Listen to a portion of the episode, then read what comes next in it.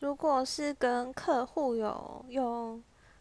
那种 Line 啊，或者是什么其他 App 的交流的话，我会希望不要有已读功能，因为我真的有一次客户很晚很晚，然后赖我一些内容，说他要更改一些设计的部分，然后我就不小心已读了，结果他就立刻打来了，嗯。然后变成说我明明就已经下班了，然后也没有他的资料，却要在下班时间听他说他的需求，他要改什么，我就觉得这样非常的累。而且我平常跟朋友聊天也是他有回我才会去看那个页面，所以对我来说，他有没有读不干我的事啊。但是如果我不小心读了，他看到我就会悲剧啊。